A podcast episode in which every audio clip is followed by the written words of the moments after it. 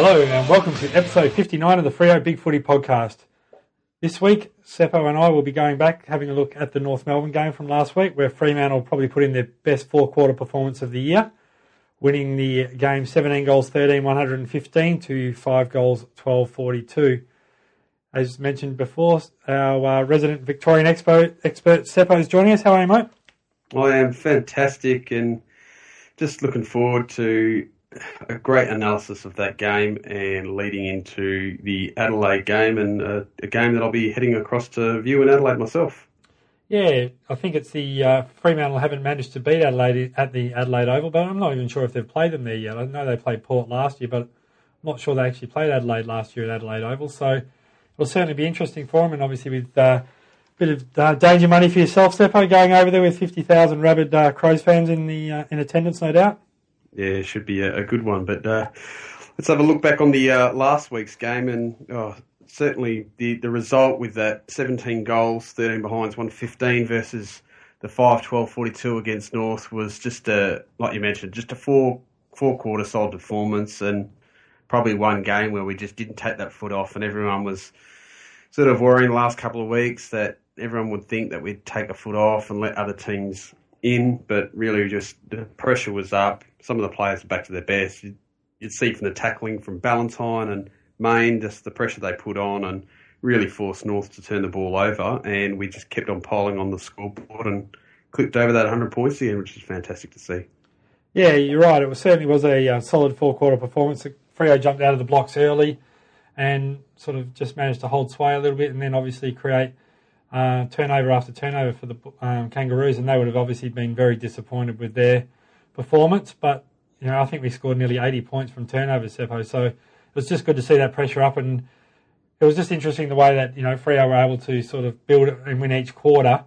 And yeah, you said just a four quarter performance, and that's really what we wanted to see after the last few weeks where we've sort of turned it on in spits and spurts. But this time we're actually able to uh, put it together for the whole whole game.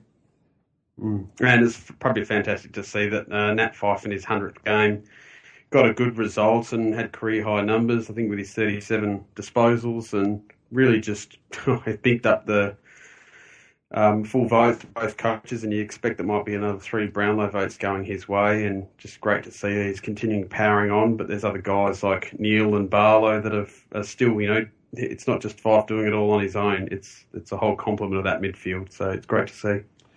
And the other thing as well, even though our goal kicking has improved, we did miss a couple. I mean, Helly missed one from about 20 metres out, not that difficult an angle. Suban missed one in when he got a head high tackle of Ziebell, I think, in the second quarter there. Taberner missed and hit the post right on the half time siren. So there was probably a number of chances in there. And even Mundy missed one, even though it was on the run from 45, you would normally expect him to sort of hit them. So we still missed quite a few out of those uh, chances that we had, and yet um, still got away with a comprehensive uh, 72 point victory. So uh, you know, and I think it sort of showed this week, Seppo, in the uh, forums where most people sort of said keep the uh, teams the same. Not wasn't too many changes on, on offer. Yeah, you can't change that winning formula, and I suppose it was good to see that the subs vest came out for Pav was a bit of that precautionary. Can't remember if it was a hip or something they mentioned afterwards that he was uh, just struggling a bit. And it's good to see we can actually uh, use the vest to manage people and do a couple of positional changes and, and keep our list fresh and like Ross mentioned today, you know, what we're doing is sustainable. It's not real hard work like we probably played in 2012 and like the Saints are playing back in 09. That what we're doing out there is guys are, you know, bobbing up, playing their part and we haven't picked up too many injuries. So we're not playing a real hard style and there's no, you know, contact or impact injuries, a couple of, you know, little soft tissue niggles here and there, but the guys are getting through unscathed and, and everyone's playing so well that it's just so hard to drop everyone. I know probably been calling for Duffield and Sutcliffe have probably had low numbers compared to usual, but they've held their spot. They've got a job to do, and um, it's very hard. I suppose you know the coaches wouldn't be uh, changing for the sake of changing because it's just unfair the guys that have been doing their job. It's it's great to see that um, even the guys that have low numbers are keeping their spot and, and doing their role for the team, especially down in defence. Yeah, you'd have to think down the track that they probably will, and I know Ross has talked a little bit about you know the fact that injuries are going to become inevitable, but you think they will start resting guys maybe after I reckon maybe from the the Hawthorn game onwards if they've got enough wins in the bank. I don't think they'll do anything before the bye unless they did like last week with Pav coming off, having a quarter off, something like that. But I'd be very surprised um, if they did anything before that. It's really important, you know, to make sure that that top two spot's sewn up, and it only takes a couple of poor weeks and you're back in the pack. And I just don't think uh, they they'll want that to happen. The interesting point, Seppo, out of also on the weekend was looking at the game. When you look at all the players out there, the player with the lowest uh, disposal efficiency was Stephen Hill. So you wouldn't see his name at the bottom of the poll too often. Yeah, and I didn't feature heavily in the votes for our board. So he's one player that probably, you know, has had one or two good games early on. He's probably just backed off the pack a little bit more. So there's room for improvement with some of our really good players. And I suppose there's even players like Walters and Ballantyne that probably mentioned them in last week's podcast and the week before that they've got to start lifting, and they are now. And it'll be good to see. There's probably not too many players when you look across the whole list that are actually in career best form. I suppose Clancy Pearce and Danyle Pearce probably be the only two. I suppose Fyfe that would and Neale, actually there are a couple that you probably consider they're playing the best footy they've played. There's still a lot more improvement. Mayne's getting back there. Um, probably Sutcliffe and some of the other guys are down a bit. I know Clarke's improved, but it's good to see there's still improvement because if guys can get back to their best, it's going to be a frightful side weekend. Yeah, absolutely. And I think the other thing that was interesting last week, uh, and I think I don't know if we talked about it, maybe just before the game, was the way they did use Stephen Hill. Like they decided with last year, obviously we tagged Boomer Harvey and sort of tried to negate him. Where this time they actually put Stephen Hill on Boomer and they sort of went head to head. So they sort of said, Boomer, you can do what you like going your way, but if you're not going to work backwards defensively, Hill will cut you up the other way. Now Hill did get a lot of the ball forward of centre, but unfortunately just wasn't able to use it with that trademark uh, accuracy that he's sort of known for. So it'd be interesting this week, obviously, and we'll get to that a little bit later, when the same sort of thing's going to happen with uh, Dangerfield, because obviously in the past we've always had Crowley sort of try and blanket him. So it'd be interesting to see the philosophy that Ross Lyon and the match committee take this week when they do play Dangerfield. But I do think you're right, Seppo. There has been a lot of improvement from that second tier of players, and that's really where we're getting that real um, impetus from. I think you know, as you said, I think Zac Clarke obviously having that big pre-season behind him without sort of jumping into the music festival scene and uh, mm. Lachie Neale. And, you know, I think guys, you know, Duffield I don't think has probably been at his best um, since he's come, you know, since the pre-season, obviously where he had that injury. Even though he sort of, you know, still uses it effectively, I think he's got room for improvement. Sutcliffe, as you said, was another one. And it was interesting they moved Sutcliffe up a little bit more as well last week.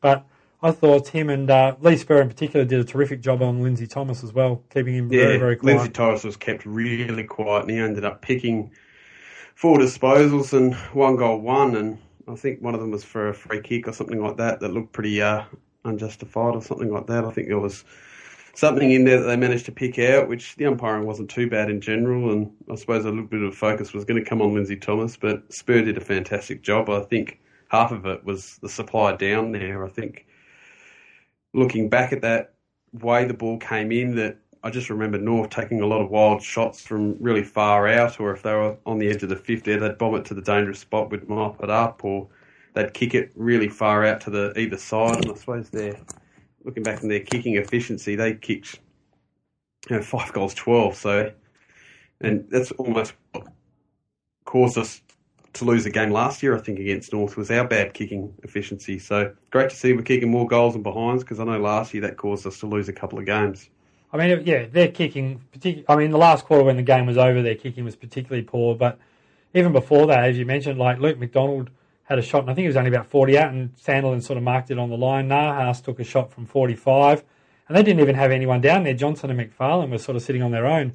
So they just didn't seem switched on. And obviously, I think losing Ben Brown out of the side is probably a little bit like Taberner for us, Seppo. And it doesn't necessarily, I mean, Brown gets a couple of goals or a goal and a half, but he just structures them up so much better. And I was really surprised that they went with Dumont and not with Aaron Black. If you think if Black's going to be any chance, or even Majak Daw, they were going to go with him in that uh, particular instance. But yeah, none of their small forwards. And obviously, there's been a bit of criticism on the boards in particular about the form of probably not only our small forwards but our small defenders, and they certainly bounced back last week with a terrific performance because it wasn't just sort of Lindsay Thomas who didn't get a sniff, but Nahas didn't, and even Higgins only got I think you know one goal off a crumb, but other than that, he was pretty quiet for the day as well.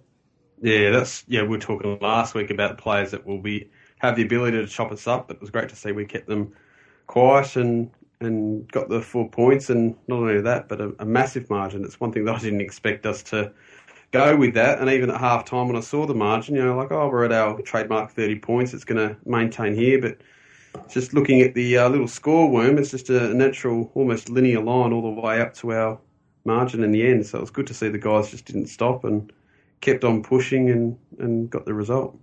Yeah, and also just getting the like some of our players who just sort of got back into, for you know, like Barlow's got a little bit more of the ball this week and that sort of thing. So I think it's you know, we're heading in the right direction. And, you know, every week it's not necessarily we're relying on one or two players, which is really important. We've sort of spreading that load as they talked about, and that's, uh, you know, not just good for us. And I, the interesting thing I think for me as well, Seppo, is if we've looked at the way Freo is structured up, particularly in the middle, I think most people would agree that our centre squares ideal hit setup is Sandilands in the middle, along with Fyfe, Mundy, and Lachie Neale. Yeah. But if we look at Barlow, Barlow hasn't played in the middle very little at all this in the first eight or nine weeks. He tends to play half forward. He comes Starts in the edge of the square, comes in for the centre bounces. I yeah. think usually, yeah. But he hasn't really played in the centre or even in the centre square too often. Even then, when they do it at other times, they're using Suban in there a little bit more. Pav comes up occasionally for one or two. It'll be interesting to see in the second half of the year whether it's a ploy by the match committee to sort of whether they'll start rotating those guys through a little bit more. Like Barlow will spend a bit more time in the square, and then they'll rotate Fyfe or Mundy or Neale forward a little bit more and just rest those guys as the season wears on. Uh, mm. Yeah, as opposed, I mean, even Hill's been spending a little bit more time in that centre square as well. So it'll just be interesting to see if Barlow continues to play that role or whether they modify it as the season goes along, and just to give those guys a bit of a chop out in the middle, particularly if we get to a easier section of the draw where it sort of gives us a bit more time. You know, if we can get away with breaking teams up a bit early, we might be able to uh, then sort of run on with it from there. Mm, the, the, bit I'm impressed about is how Lachie Neale still managed to start in those centre um, bounces and follow at Sandy's feet the whole way around, pick up about 30, you know, 30 plus disposals every week. And his endurance must be uh, right up there this year. He wouldn't be playing in that position. So it's good to see that Lachie Neale's really improved, but it's a matter of consistency and, and when he can do it and does he need to be managed right through the whole year. So you know guys like Mundy and Fyfe can do it, but it's whether Neale and, and how much time the other younger guys actually get time through there. So, yeah, it will be interesting to see what they do later on and, and whether we come up again, if it is the same comp- combination of Sandy or Clarke feeding down to those regular three, if it's going to happen uh, next, well, this this coming week against the Crows. Yeah, and I mean, we'll get to that game in a minute. Is there any um, other little things you want to bring up before we get to that uh, get to that point? Right, not at all. Other than the fact that I'm just happy with a, another win and we keep on going and gives us a chance to equal our winning game record. I think nine in a row if we um, get this one this week.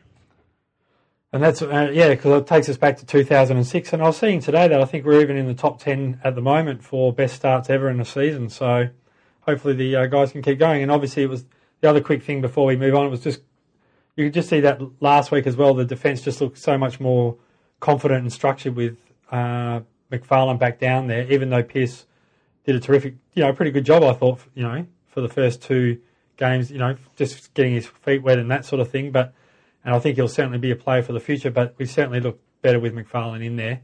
And just, you know, just use the ball and switching it at times, I thought was, uh, he played pretty well. Mm. All right. Well, moving on from that game, and obviously we'll see this week. Fremantle once again will be playing a Saturday night game at Adelaide Oval, and not too much in the ins and outs this week with only Ricky Henderson coming in and Sam Kerridge going out with the ankle, and there's no change for Fremantle. I was probably a bit surprised, Seppo, that um, Smith didn't come in. He's got got a concussion about two or three weeks ago, and there must be a little bit more to it than what we've seen so far because he hasn't come back, and he would certainly be in their best 22 if available. Yeah, he certainly is probably one of their better players down there. I think it was his second concussion for the year and I think this is now his third week off because I think he had two weeks off, but obviously they've taken this one a bit more seriously and, and given him the third week off. And obviously, I think they've lost. So, uh, well, they might have had someone else in the previous game. It might have been Laird that had that concussion, but he's been named in the side um, again. And they're obviously their backline's a bit weak compared to what we've probably come across in the last few times we've played Adelaide. Looking at Cheney, Talia, Lever, you know Jake Kelly, Ricky Henderson is not the same likes of you know Otten, Rutten, Riley, and all the other guys we've probably seen in the past that we've uh, come against. So it's a certainly different makeup to this Crows list. And looking across their whole injury um, list of compared to ours, I think they've got about 15 players on ours. Well, we've got about three or four now that you know McPharlin's back playing, and Dawson looks like he's ready for the WAFL again. There's uh, hardly anyone on ours, and almost half their uh, list on the Crows. So it's stark contrast between the two. Yeah, and having a look, I think on their uh, sort of, you know, as you said in their injury list, you just about think that just about all their centre line is out. When you look at guys like Crouch and Sloane, and I think there was a couple of their best interchange, and as you said, two or three of their defenders. So they're certainly up against it this week, and in terms of the injury list. So if they do manage to get the win this week, it will certainly be a really solid performance from them because anytime you've got, you know, probably more than one or two of your best players out, it you know, it really is tough for you, and uh, let alone having that many. The other interesting thing before we sort of get into the nitty gritty of it, uh, it'll be interesting this week to see how um, young Jake Lever as well, seeing he was the player that was sort of touted as a potential pick when Fremantle took Lockie Weller in the first round, and I think Adelaide took him with a couple of picks after that. So it'll be interesting to see, or might have been a little bit later, but he was certainly in the uh, mix for that pick that when Lockie Weller went. So it'll be interesting to see how he goes because he's certainly shown a bit in the last couple of weeks for sure. Mm, I haven't seen him play in the flesh, so I'm actually look, looking forward to watching him go around. And from all the reports I've, I've heard, he's playing a bit like Michael Johnson. So it's um, if I've got something like that, it's uh, good for the Crows. But I suppose it's uh, give us a chance for him to obviously come up against someone decent with our forward line ready to go with a combination of our tools of Pav, Clarke, and Tabernos. Get a bit a good stretch for their defence. Yeah, the other, I think their strength, obviously, if you look at it on paper, Seppo, obviously their forward line you'd have to think would be their main strength, with obviously Taylor Walker, Eddie Betts in particular being their two main goal scorers, and, and then you get a bit of a chop out from Josh Jenkins. Cameron, Charlie Cameron, you know, can have, have a right. And if anyone remembers last year when Adelaide played here, he sort of turned it on for the first quarter and then sort of disappeared a bit after that. But I think he kicked three in the first quarter. And um, Tom Lynch is also a bit of an important player in terms of probably plays a little bit like Taberner does for us. He's that player who can sort of push up into the wings and uh, give an option there when they're trying to bring that ball out of defence. But as you said, their back line looks a bit decimated, and their midfield at the moment probably doesn't stack up deep enough. Their first, their initial midfield, you know, even when you're looking at guys like Thompson and Ellis Yeo, those sort of guys, you know, Dangerfield obviously is class, but they're probably just when they get into that second rotation, they're going to be struggling a little bit, I think, to keep track with Freo, particularly in the midfield. So for them to win, you'd have to think they're going to get a lot of ball. They'd have to at least sort of match us in the midfield and get enough inside 50s to and, and convert, you know, because you'd have to think that with our midfield dominance, that we'll get a lot of ball inside 50. Mm, I suppose the way that Adelaide have been winning their games this year has been on the back of bags of goals from Walker and Betts. So if we stop the supply to them and match come up matching up against our uh, you know Johnson, McPharlin, and Spurr for young Betts or Sutcliffe or whoever may get him. It's it's going to go a long way to winning the game. But one thing I've just been reading up on the uh, Adelaide board about you know talking about their players and, and who probably had a shocker against the Giants. You know they're coming off a loss, the Crows.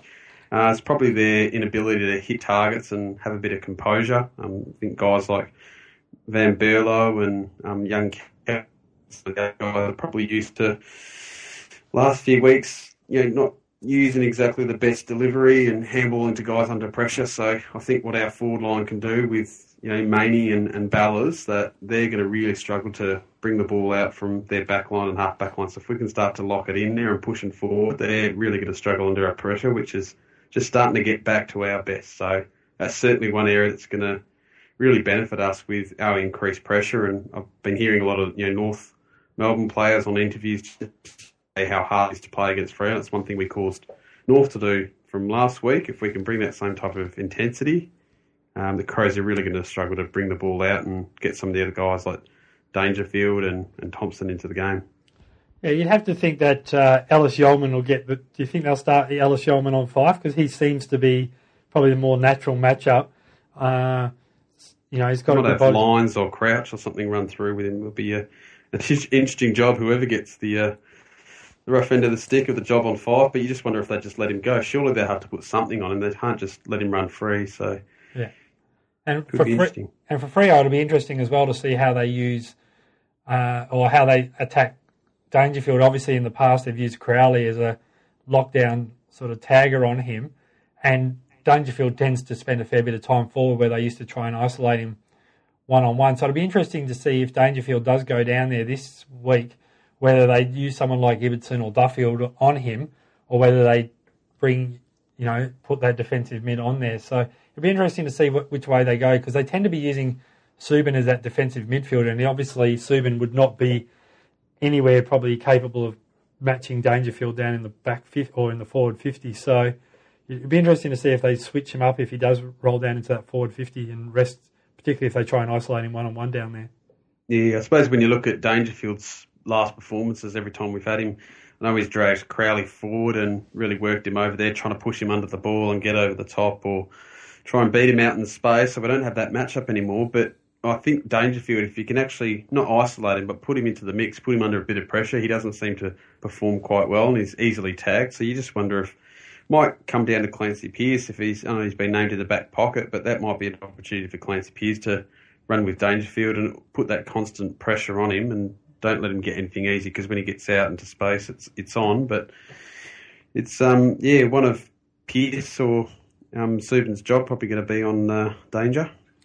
Yeah, it'd be also interesting to see how they use Taylor Walker because like, even the last few weeks, like even watching GWS game last week, I didn't see all of it, but the, you know, I think the half, bit, half and a bit that I did see, they were sort of using Walker. Tend to be using him a lot more up the ground. Where he, you know, in the first game of the season, he looked really dangerous deep inside fifty, but then Jenkins, I don't think has the tank. So it'd be interesting to see how they do set up at Adelaide Oval, and then obviously to try and combat Fremantle with their intercept marks because I think Ibbotson at the moment is leading the league in intercept marks, and obviously Johnson as well is um, playing extremely well down the back as well.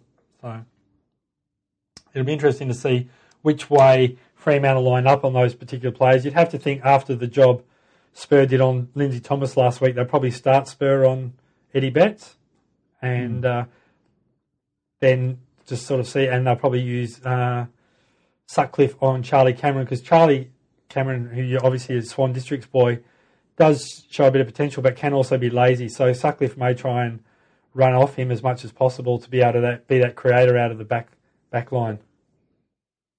Any It's other? one thing we've seen with Sutcliffe's been playing sort of two sort of roles, that playing deep as a as a lockdown, but just recently, like you mentioned before, he's starting to push up a bit, and it's one thing that we want to see. And, and just a classic example of that was what Sheridan did when he came on as a sub, and that little goal of the year nomination he got nominated for.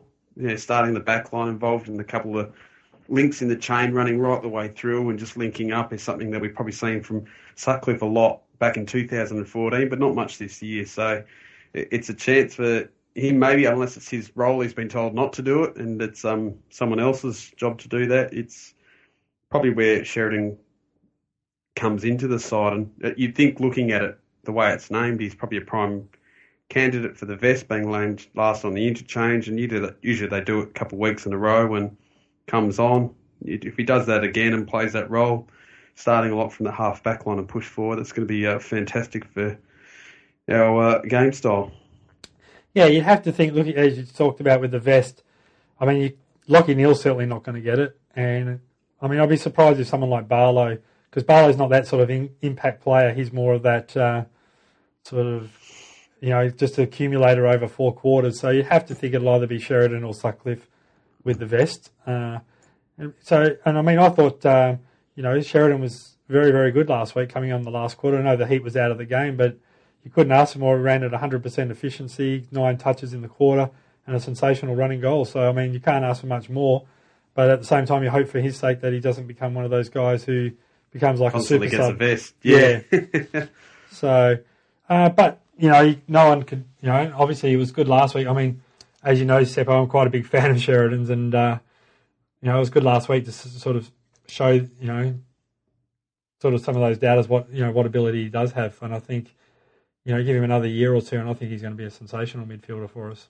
Yeah, I think Ross has already started talking him up at the start of the year and saying he's a perfect replacement for Duffield when he starts to you know, get on. And I know Duffield's been placed on the wing, but you never know. You can't take too much into those initial placements of names on that uh, AFL site. So it will be interesting to see if if you know Duffield's been given the vest again or something like that, and saying Sheridan, you're actually doing a better job than Duffield, even though the numbers probably aren't comparable because they've had limited game time over the past couple of weeks. But it's certainly one thing that you might consider an upgrade if Duffield's not back to his best and he's starting to taper off. It might be a chance for Sheridan to take his spot.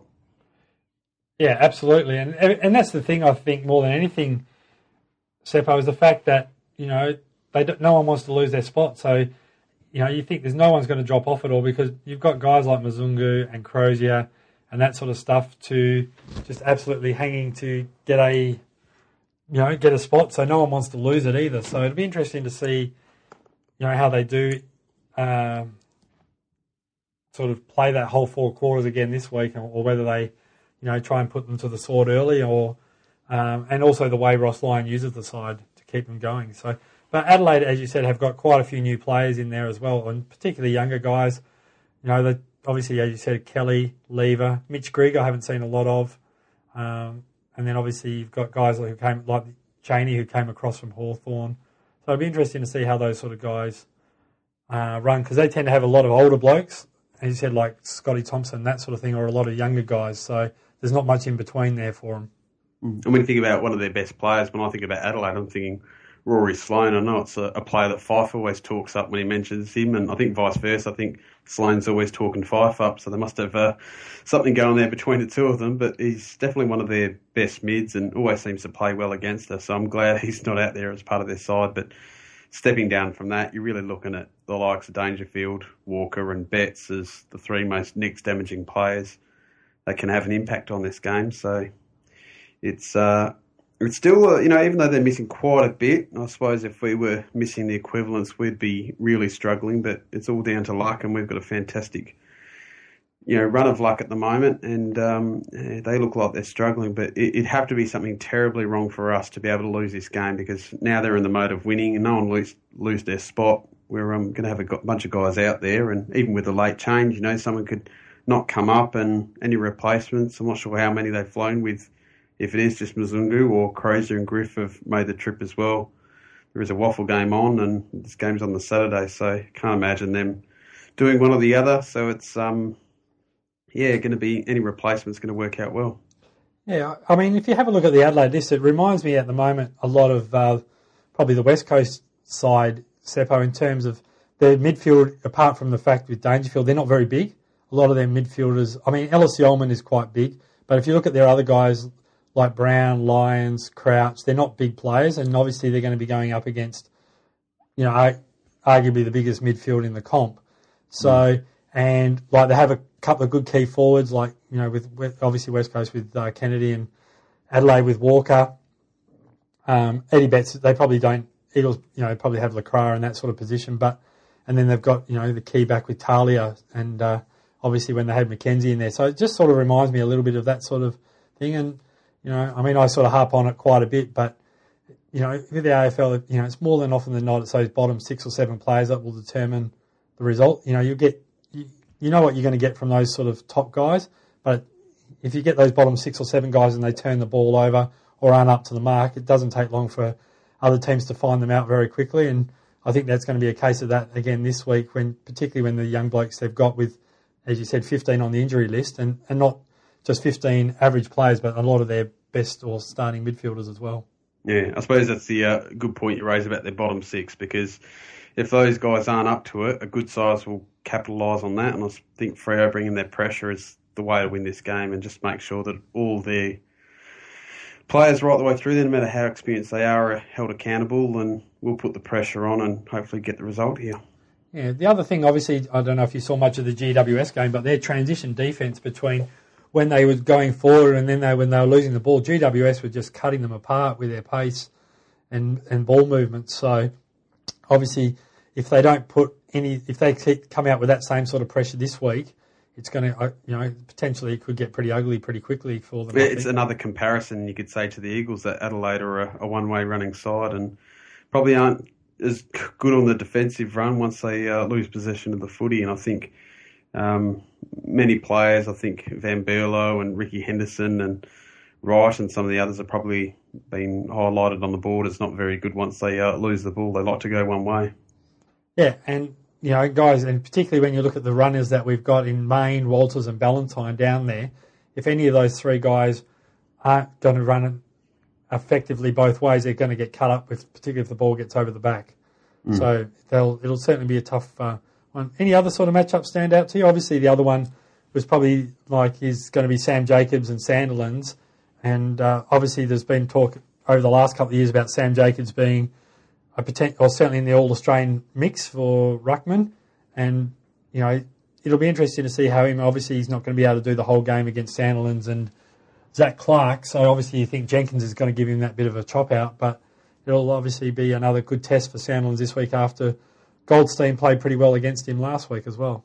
Yeah, I suppose that everyone, well, Goldstein didn't play that well by his standards. I think Goldstein's had a, a fantastic start of the year and then came across Sandilands and got a bit of a shock. So you think if everyone's been talking Jacobs up, he's got a big challenge on not only Sandilands, it's Clarke as well. Clarke's actually good at it now, not working in that centre square, but what he does around the ground, and he's probably leading our, oh, I think he's shared lead with contested marks along with Fyfe or marks around the ground. And everyone's been talking to how, how Mark, uh, Ruckman these days aren't marking the ball. Clarke's the uh, exception to the rule and um, doing really well. So hopefully Clarke can do as well as Sandilands does and, and beat the matchups of whoever up he's against.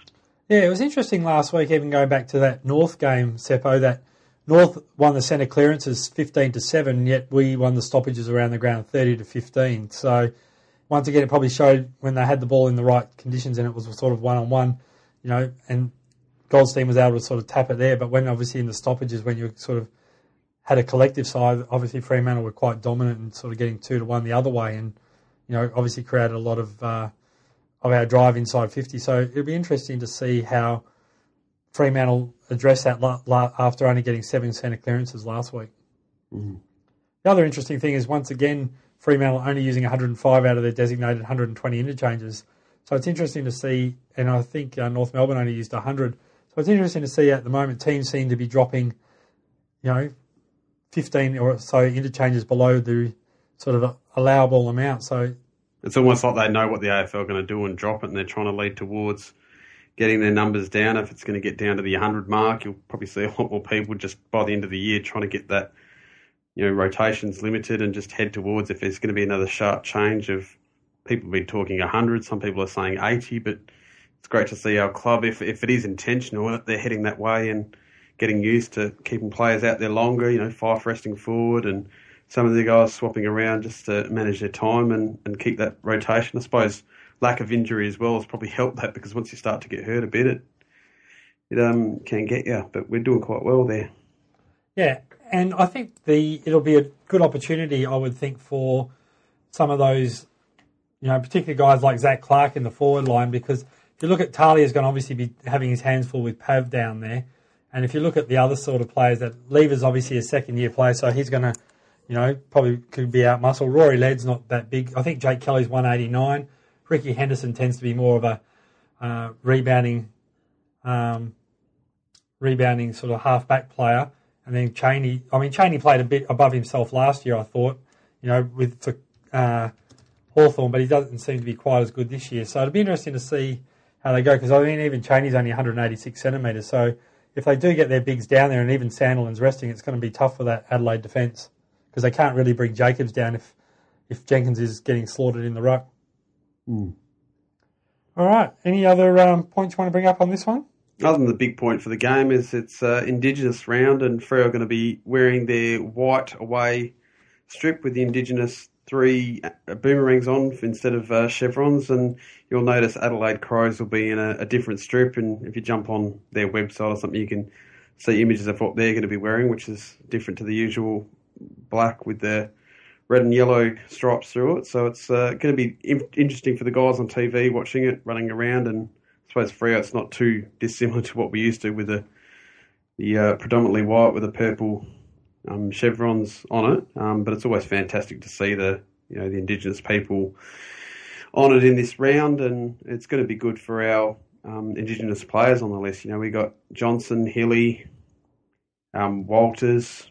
You know, Griffin's on the emergency list, might not play, but um, Danyle Pearce as well. So it's it's good to see that there's a lot of guys out there that will uh, represent themselves quite well on the day. I think it's going to be a, a good night, and it's a shame that the uh, dream time of the G, G is being played at the exact same time as ours, and it's one game I usually like to tune in and watch every year, but uh, unfortunately, there's a, a, higher priority match on to be uh, watched, and I'll be over there myself in Adelaide watching this game. Yeah, and I think it's terrific that obviously celebrating the Indigenous round. And over the years, I think Fremantle, probably along with Essendon, tend to have a higher percentage of Indigenous players than probably most clubs. And though the Gold Coast Suns also have quite a heavy contingent, but you know, and it's great to see those jumpers out there. And most of the jumpers always look fantastic too. So it's interesting as you're talking about Seppo. We've had quite a few Friday, Saturday night games this year, and they always tend to be up against another really good game. And yet the Friday night games this year have been, let's be honest, pretty shitty. Really. Yeah, um, with Carlton and Richmond dominating the yeah. uh, fixture for all those, it's going to be a while before we actually start to see good Friday night games on the uh, cards. Yeah, so I mean, but obviously next week we ha- we do have a Friday night clash house for the first time this year with the, against Richmond, so that should be uh, good to see. All right, any uh, any sort of any sort of news with the, anything else on the board, Seppo, with the tipping or uh, fantasy or? No, it's all going quite well, running on the board this year, and um, just looking forward to uh, anyone that wants to come along for the podcasts. You know, we haven't had too many guests on this year, but we're looking forward to hear you, hear you, and get your voice on, and give myself or Centurions a shout out, and um, get yourself on. All you need is a Skype account, and um, uh, yeah, your open voice and thoughts, and we'll, lovely to have some new voices on, and and and get yourselves on the future podcast on our board. Yeah, absolutely. The more sort of opinions on there, the better. And for those of also for those who haven't had a chance to listen, obviously we had the Kepler Bradley one on last week, Seppo, and uh, it's definitely worth a listen with some interesting uh, points he brought up about uh, about his time in footy. It's fantastic listen if you haven't already. So check out the Kepler Bradley podcast special from last week. And we'll, we'll try and do a couple more throughout the year. So we'll see if we can get a couple of other ex players on, on board and uh, have a bit of a chat with them as well, and just to see what they're up to and give a bit of an insight into the club as well. All right, thanks again for joining us this week, Seppo. Hope you have a safe flight over and enjoy the game over in Adelaide. I will do, and uh, my tip is going to be, I think, closer to the 50 point margin. I think I'm quite confident. I usually say 30, 35 every week, but I'm going to bump it out. And now, having a look at Adelaide's um, injury worries and where we can beat them, I'm going to go for a big 9 10 goal victory. Yeah, uh, I'm pretty confident as well. I, I think I think it'll probably be closer to about seven. I'm going to go for a 42 point win. Uh, I just think I don't necessarily know if Freo will, particularly if they have that short turnover again. I think if Fremantle do get a reasonable lead, I just think they'll sort of play a bit of tempo footy over, footy over there and uh, save themselves up for a big clash next Friday night. So I wouldn't be surprised at all if Fremantle do get out to a reasonable lead that they do play a bit of tempo footy in the third and fourth quarters. But mm. time will tell. Right. All right. Thanks again, Seppo, and we will catch you again next week. And uh, once again, if anyone likes to join us, please make sure you sort of DM myself or Seppo, and it'd be great to have you on board. That's it for this week. Hopefully, everyone will enjoy it and get to the game also next week for Friday night footy. Bye for now.